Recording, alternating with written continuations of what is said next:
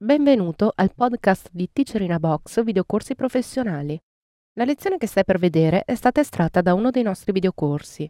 Se ti piace questa lezione e vuoi acquistare il videocorso completo, dai un'occhiata alla fine di questo video per scoprire come risparmiare.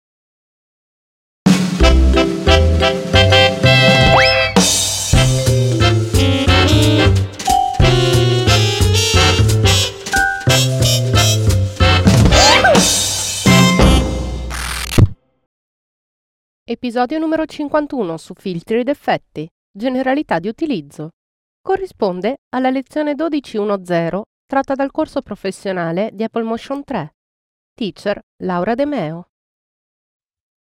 In questo capitolo parlerò dei filtri. Andiamo in Library e sotto la categoria filtri vedete che ne abbiamo a disposizione ben 123. Sono divise in folder e corrispondono a determinate categorie. I filtri di solito sono degli effetti particolari che noi applichiamo ad un'immagine. Possono essere di blur, quindi di sfocatura, e quindi andiamo nella finestra sottostante a vedere gli effetti che possiamo creare con il channel blur, oppure con il circle blur, vedete che è apparso un cerchio, o anche con il Gaussian blur. Proviamo a vedere i filtri della color correction. Desaturate, quindi un'immagine che diventerà in bianco e nero. Oppure negative, ci dà il negativo dell'immagine. I filtri sulla distorsione, mirror, cioè che viene resa speculare. O ring lens. I filtri, come dicevo, sono ben 123, quindi non li potremo vedere tutti. Però di ogni categoria vi darò due o tre esempi, quelli che ho considerato essere più rappresentativi. Per quanto riguarda la categoria del King e del Matt, non verranno affrontate perché c'è un capitolo apposito sulle chiavi e quindi ho deciso di parlarne in quel capitolo chiamato Chroma Key. Abbiamo anche una categoria relativa al time, cioè abbiamo la possibilità non solo di cambiare le caratteristiche di un'immagine, ma anche il tempo di un'immagine. Vedete, in questo caso si è creato un eco, oppure il classico effetto stroboscopico, di solito si nelle discoteche, un effetto della luce stroboscopica. Proviamo ad applicare un filtro, altro non devo fare che trascinare il filtro dalla library sull'immagine. Oppure avrei potuto anche applicarlo da Add Filter e quindi scegliere la categoria che corrisponde ai folder che troviamo nella library e quindi cliccare sul filtro scelto. Al di là della spiegazione di parametri che verranno affrontati nelle lezioni successive, vi volevo giusto mostrare come per esempio si applica e, aprendo il Project Pane, come viene anche eliminato Andiamo in Inspector e vedete che sotto il tab Filter avrò il filtro.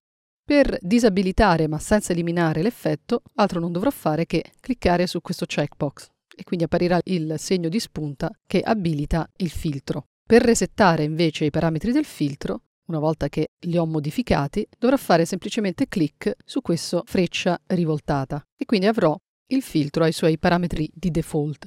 Torniamo in Library e vedete che oltre a filters abbiamo anche filtri terze parti e image units che condividono la stessa icona, infatti sono filtri anch'esse.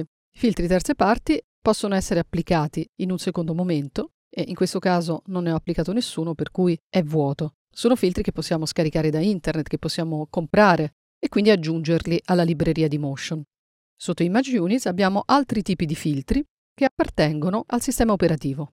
Dopo questa panoramica introduttiva sui filtri, andiamo a vedere come si comportano i filtri e come controllarli, cioè come modificarne i parametri. Cominciamo con la categoria Blur, ovvero i filtri che sfocano l'immagine.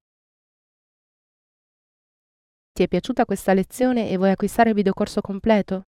Allora approfitta di questo codice sconto, ti consentirà di risparmiare acquistandolo direttamente dal nostro sito. Per istruzioni su come utilizzarlo, vai sempre sul nostro sito alla voce aiuto.